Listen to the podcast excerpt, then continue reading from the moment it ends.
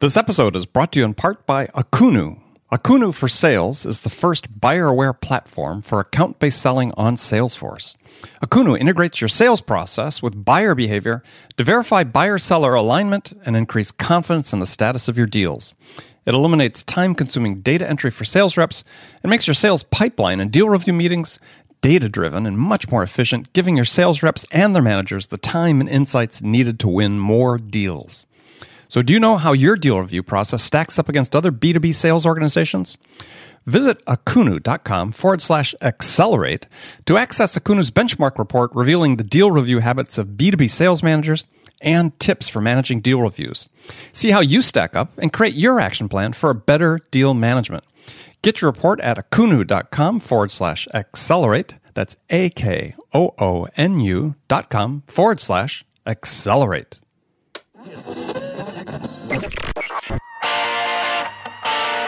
It's time to accelerate. Hi, friends. This is Andy. Welcome to episode 581, 581 of Accelerate, the sales podcast of record. I am excited to be talking with my guest today. Joining me on the show is Marshall Goldsmith. Marshall Goldsmith is widely recognized as one of the most influential business thinkers in the world and the number one leadership thinker in the world. He's the author of multiple New York Times best-selling books, including one of my favorites, Mojo: How to Get It, How to Keep It, How to Get It Back If You Lose It. Uh, another book called What Got You Here Won't Get You There: How Successful People Become Even More Successful. And lastly, the book we're going to be talking about today, Triggers: Creating Behavior That Lasts, Becoming the Person You Want to Be.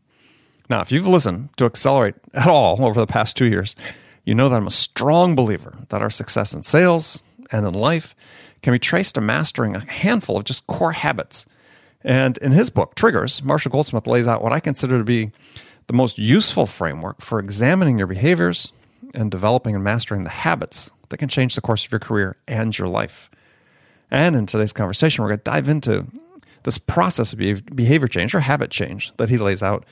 And then also, he's going to share with us an extremely powerful tool that you can use. In fact, a tool that Marshall Goldsmith himself uses to hold ourselves accountable, hold ourselves accountable for our behaviors and our actions. Uh, very interesting conversation. Make sure you check this one out. Now, if you'd like to see summary notes for this episode, as always, go to andypaul.com. In this case, go andypaul.com forward slash 581 to see a timestamp breakdown of this conversation. As I mentioned last week, October is the official second anniversary month of Accelerate. Yeah, we're like kids, only two years old. It's no longer good enough just to have a, a birthday. We need to have a birthday month. And uh, it's been a really interesting time because thanks to your support, Accelerate has become widely acknowledged as the premier podcast for sales leaders. Show has also been recognized twice by Inc. magazine just in the past year. First as one of the top 12 leadership podcasts. Now you might say, well, Accelerate's not a leadership podcast, but you know who's on the show, for example, today?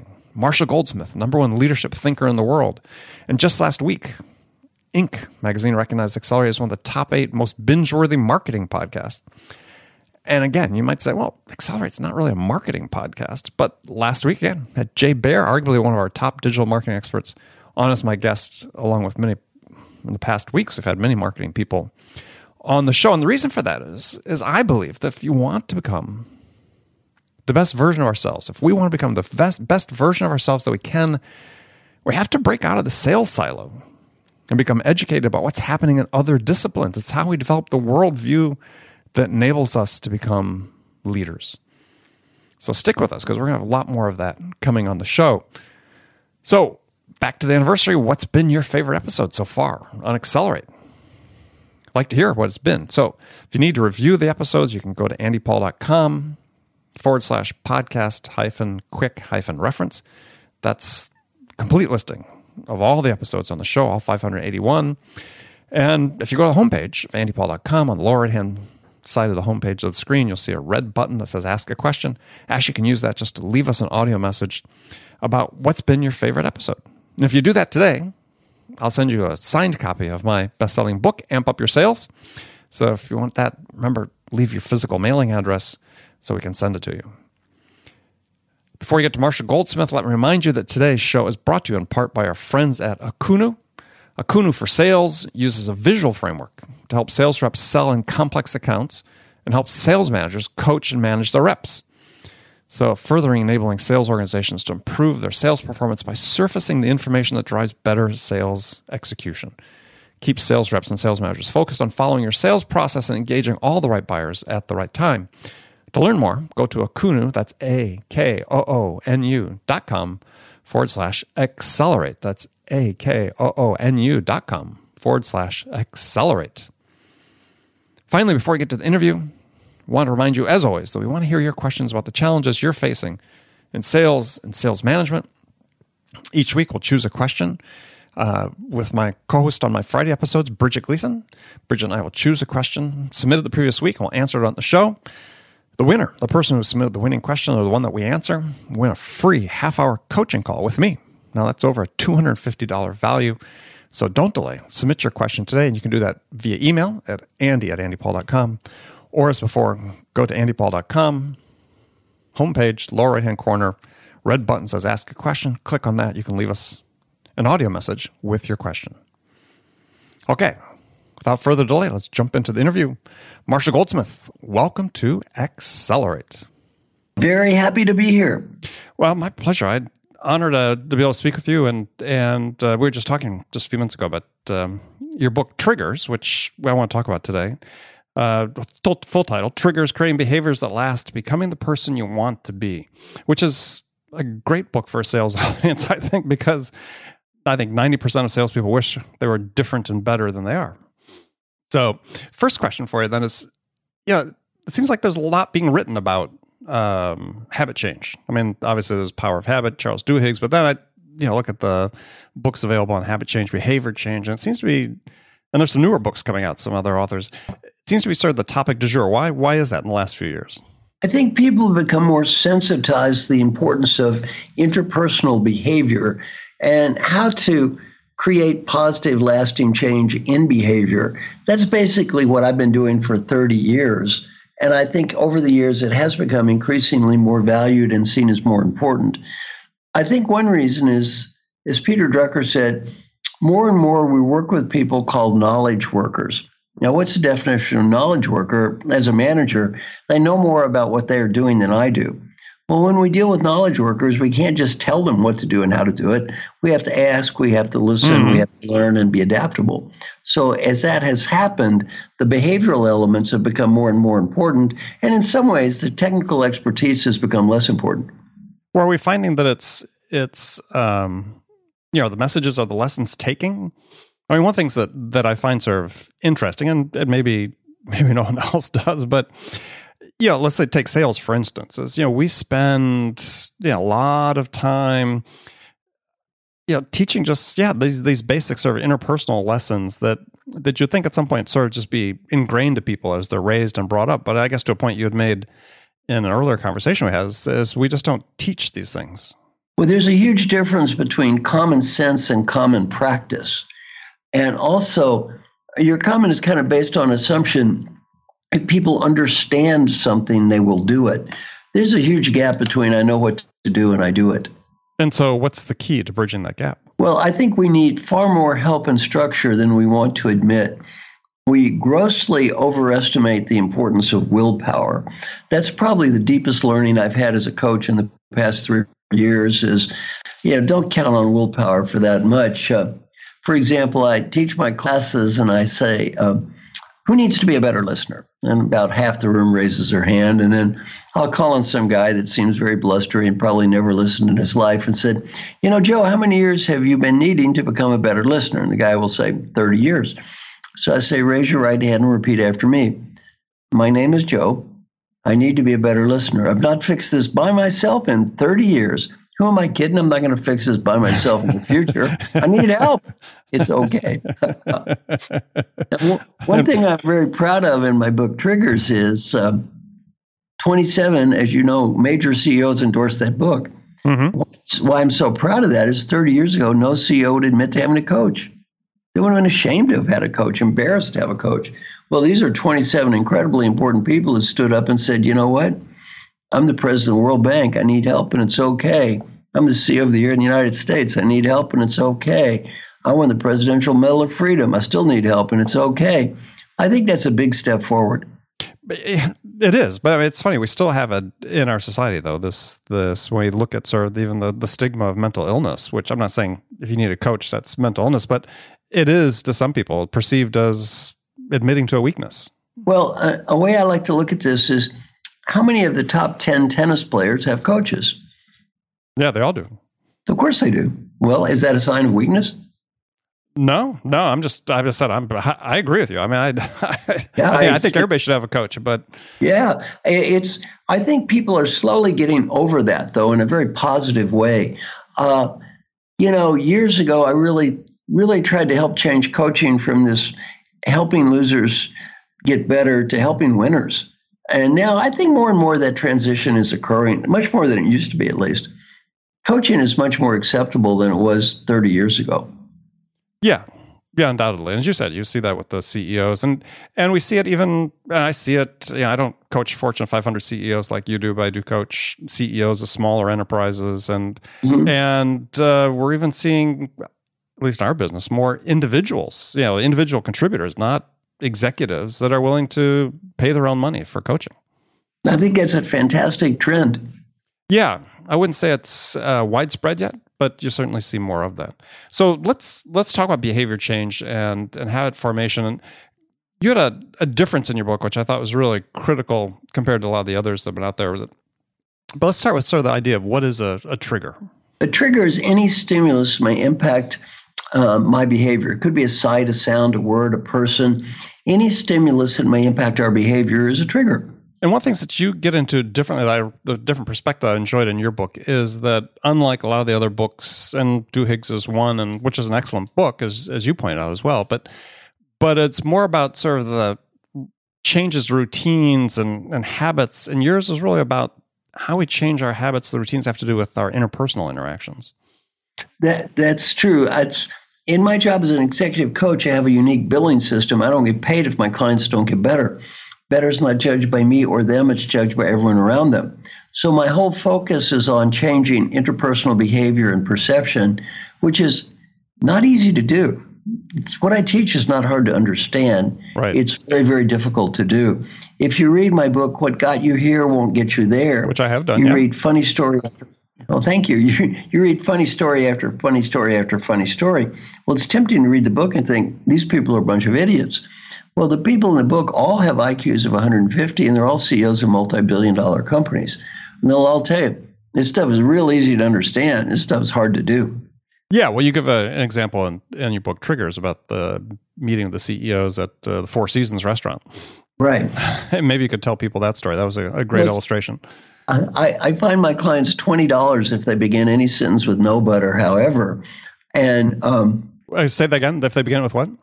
No, but or however. If someone yeah, talks nope. to you, the okay. first word, no, but or however, I find them twenty dollars. well, you know, it sounds so simple. You know, okay, well, just don't do that, right? Well, it's so ingrained that you know we're and we're going twenty dollars, forty dollars, sixty dollars, eighty dollars. One of the CEOs of one of the biggest companies in the world, I mentioned in the book, has to leave dinner to go to a cash machine because he's running, he's run out of money. I've raised over a million dollars for my poor clients by fining them for these various sins. And, you know, it's very hard to do because our instinctive reaction is to prove we're right and that other people are wrong. I have a quiz I do in my classes, and I mentioned in Triggers. What percent of all interpersonal communication time is spent on A, someone talking about how smart, special, or wonderful they are, or listening to that, plus B, somebody talking about how dumb somebody else is, or listening to that, and the answer from around the world is right about 65%. Well, you know, cut that out. Life is much more positive and productive. The thing is, we're ingrained to do it. One of my great clients said, for the great individual achiever, it's all about me, and for the great leader, it's all about them. Well, we're used to being a great achiever, being reinforced by being smart, making high grades. It's so hard to get out of that habit when you get into a leadership role when your real job is to help other people become a success, not to be the star yourself. Yeah, which is is really the role of salespeople as well, is, is to make their customers a success and make it less about them.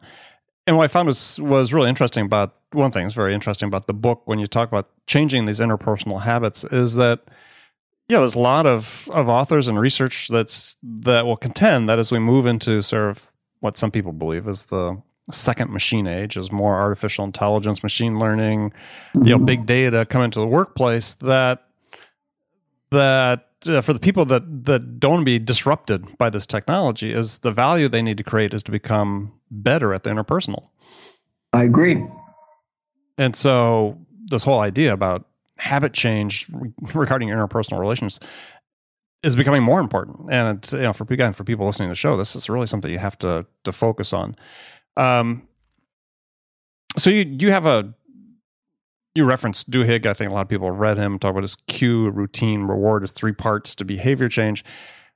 And for interpersonal, you added in three three steps. You call it micro moments, I guess, uh, right. uh, in there, which which I think let's go through because you know people need to understand how deliberate and thoughtful you have to be about this process. Well, I'm going to give you an example. I'll give you the model, and then I'm going to give you an example. Typically, as we journey through life, there is a trigger. And this trigger leads to an impulse, and the impulse leads to behavior. What I've added in the book is there's still going to be triggers and have be impulses.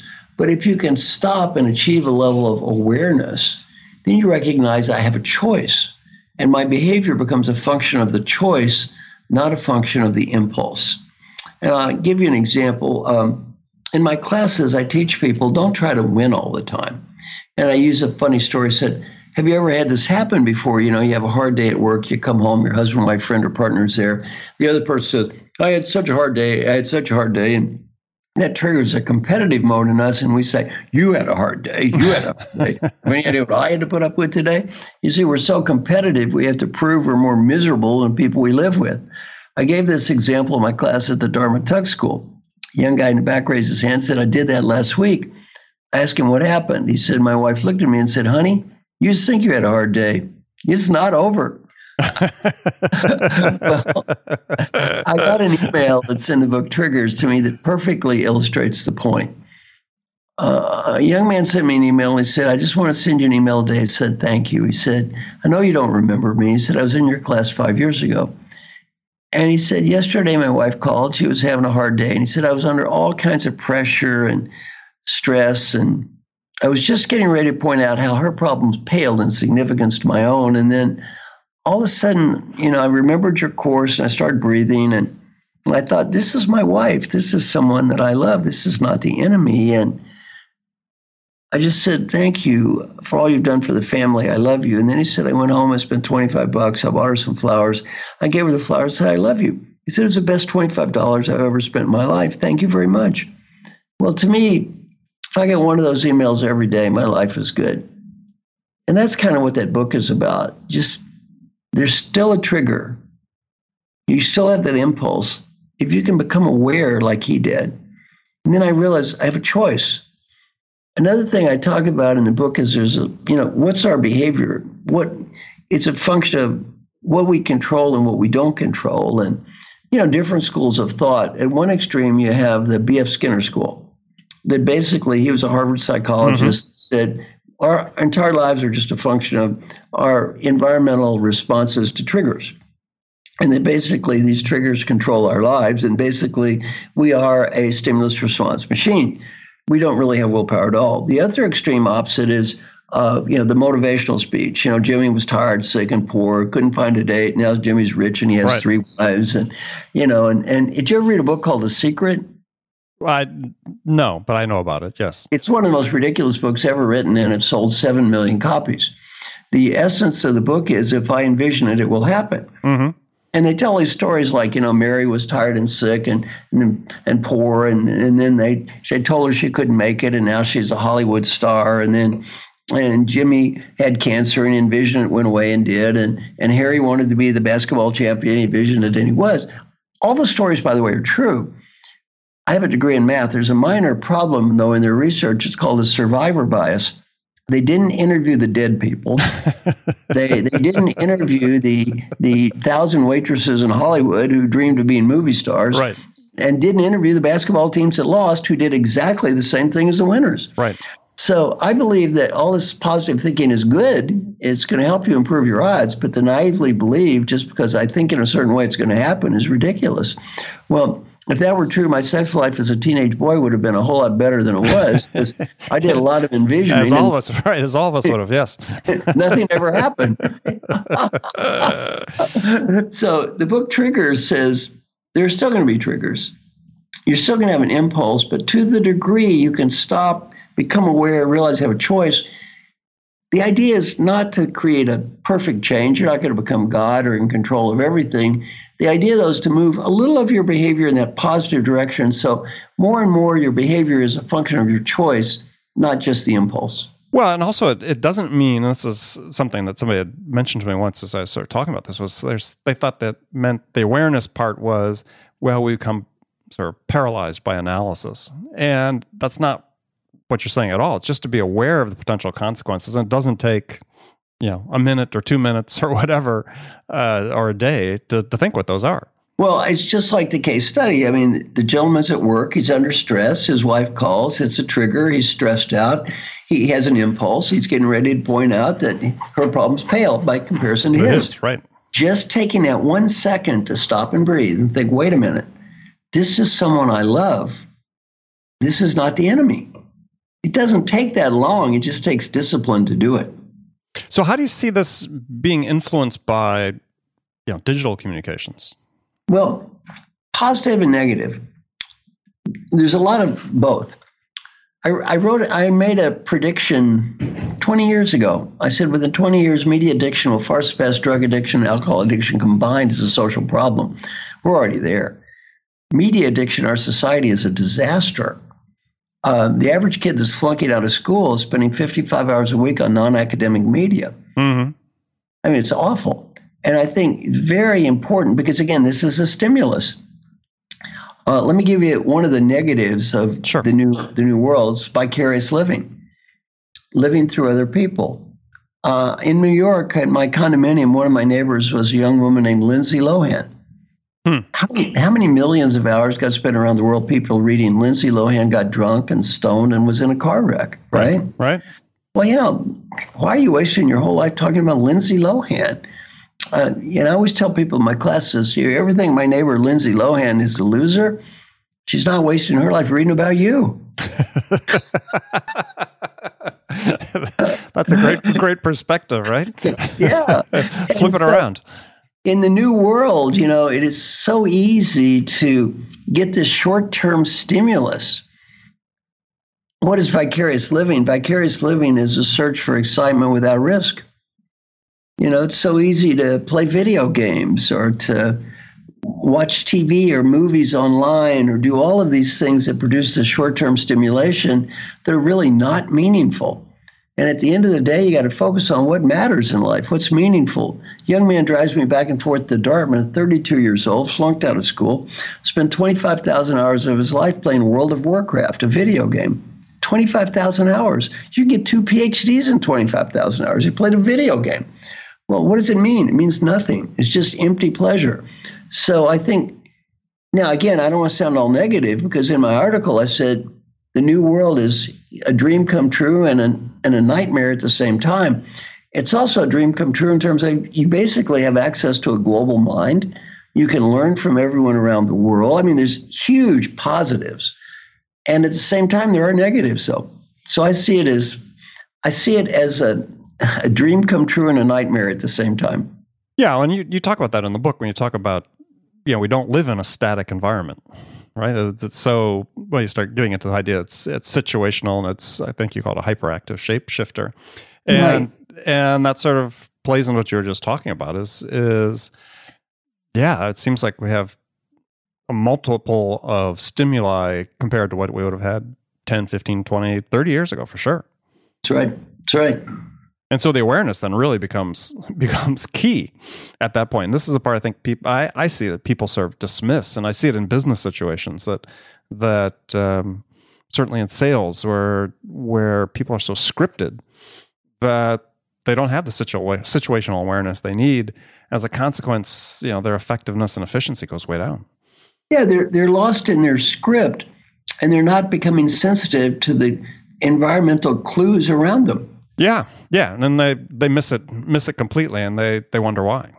Um, yeah. yeah, I mean, you, so you use a um, the terms or planners and doers as you know, sort of differentiating between the two, and may tell people what you mean by that.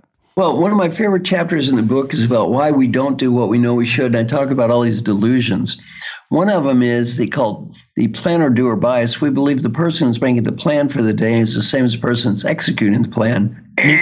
Well, yeah, meaning meaning us, right? We're, we're both. We embody yeah, both. the- well, the planner that's planning to go on the healthy food diet is not the same as the doer that's hungry at the end of the day staring at the chocolate cake. Those are two very, very different people. So when the person making the plan, when we make the plan, we assume that same person making the plan is going to be the person executing. And then I just go on with, you know, delusion after the one a couple of them I love. One of them Well, is called Sure, It's a sure. special day. I, I'm going to get this done, but it's my birthday. It's my mother's birthday. It's my kid's birthday. It's my dog's birthday. And it's somebody's birthday. I mean, you know, we have all these wonderful delusions that keep us from doing what we know we should. Another one I love is called the high probability of low probability events. We don't plan that the computers are going to break. We're going to have a car wreck. Our aunt is going to die. You know, our, our foot hurts. We don't plan on anything that's low in probability because we think it's low in probability. The problem is, and I have a degree in math, there are a million low probability events that can occur in any day. And while the odds on one happening to throw you off course quite small, the odds on something happening is almost certain. We almost never go through a day where something doesn't happen to throw us off course. And so, how do you accommodate that? Well, what happens is when we plan our lives, we need to realize how difficult it is to achieve these goals and how we probably are going to be thrown off course. And we do need much more structure and direction than we than we want to admit. Let me use myself as an example. One of my favorite parts of the book is I talk about the daily question process. Yeah, I was going to get there. I love it. The daily question process takes three minutes a day, costs nothing, and will help people get better at almost anything. Now, I'll explain it to your listeners. And some of them are skeptical right now. They're thinking three minutes a day costs nothing. Help me get better at almost anything. That's ridiculous. Too good to be true.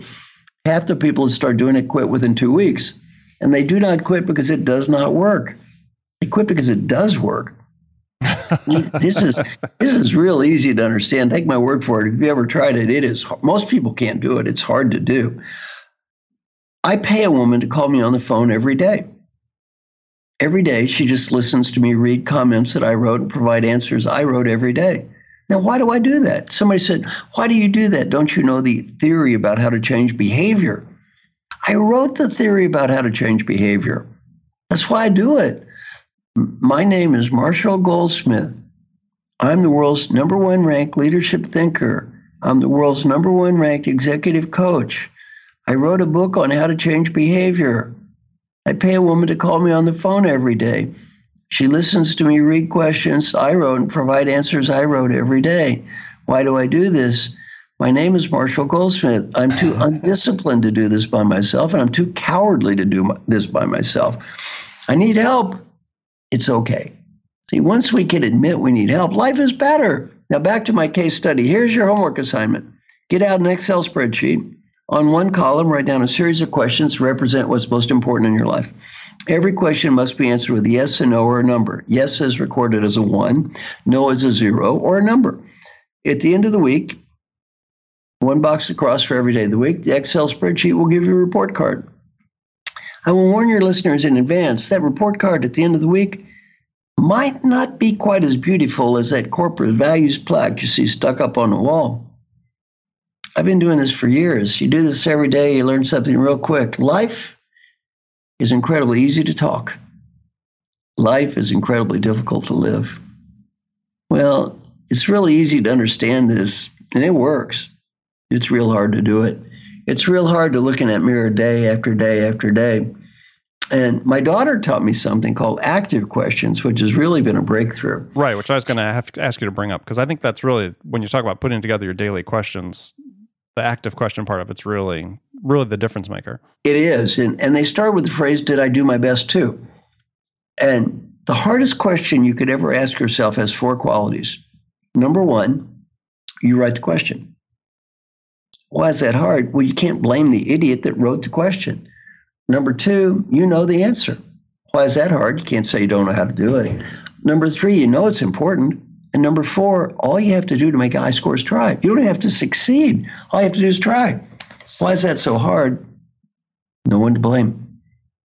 If I wrote the answer and I know it's important and you know I know how to do it and I didn't even try, whose fault is that? Kind of hard to blame somebody else.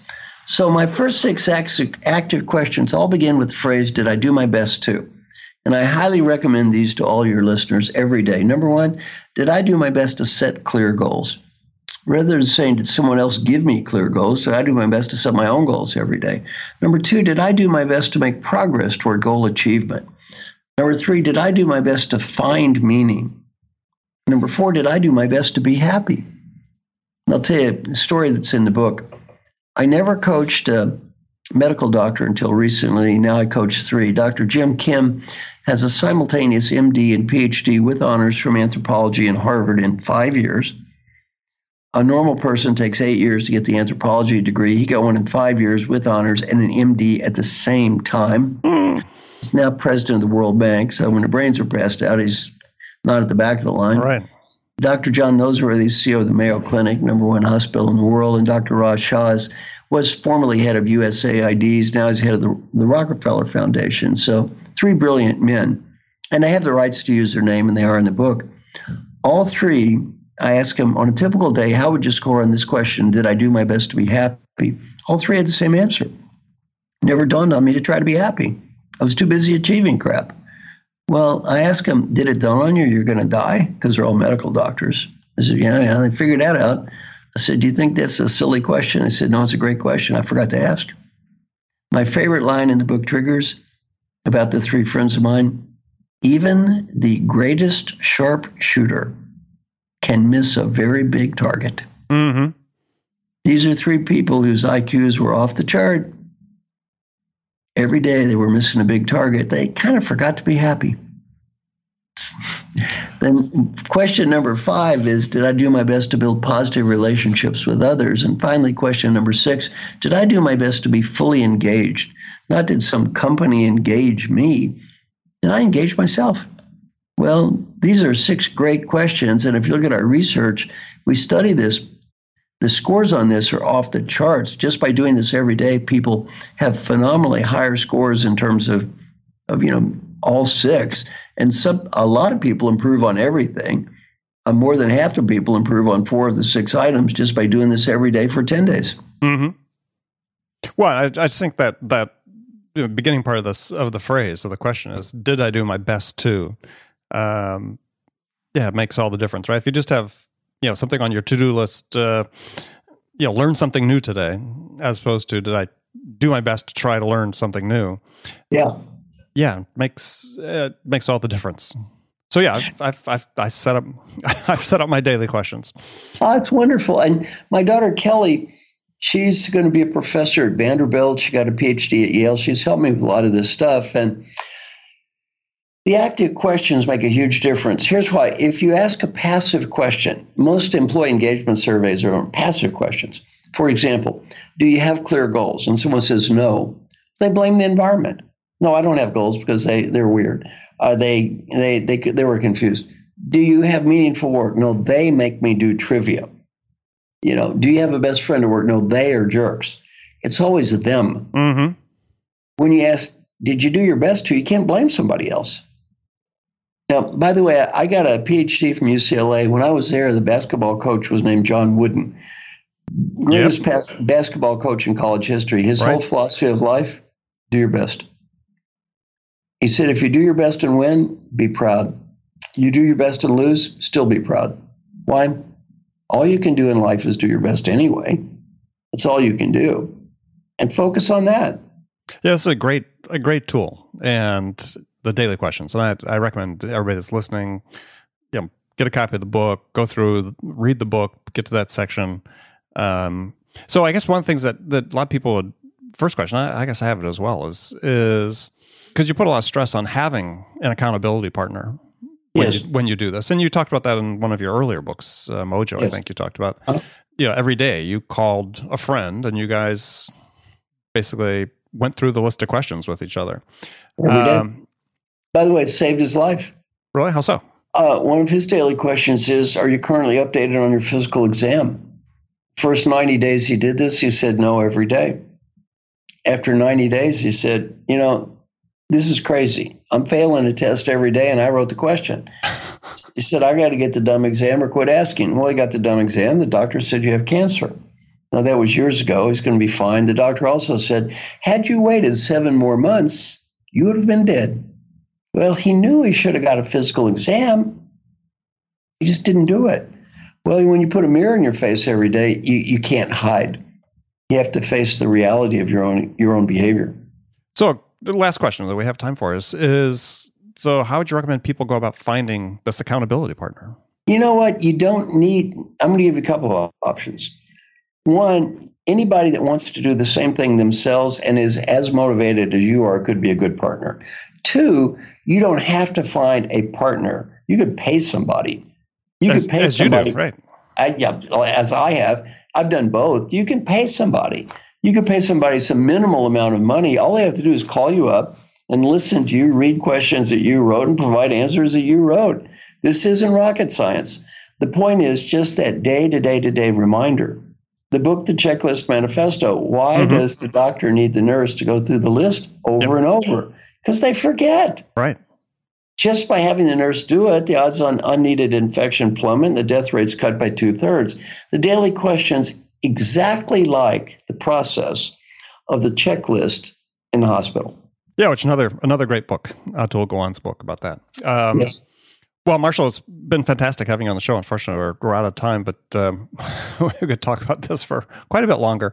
Um, tell people how they can find out more about you and, and connect with you. Well, I give everything away. So there's a couple ways you can get a hold of me or learn about what I do. One is if you want to be a LinkedIn follower, I have about 730,000 LinkedIn followers. I do new videos on LinkedIn almost every week, a blog almost every week. Uh, I have a website, www.marshallgoldsmith.com. Marshall has two L's. I give away all, I'm, all my material online. It's all free. You can copy, share, download, duplicate any of my stuff that you wish.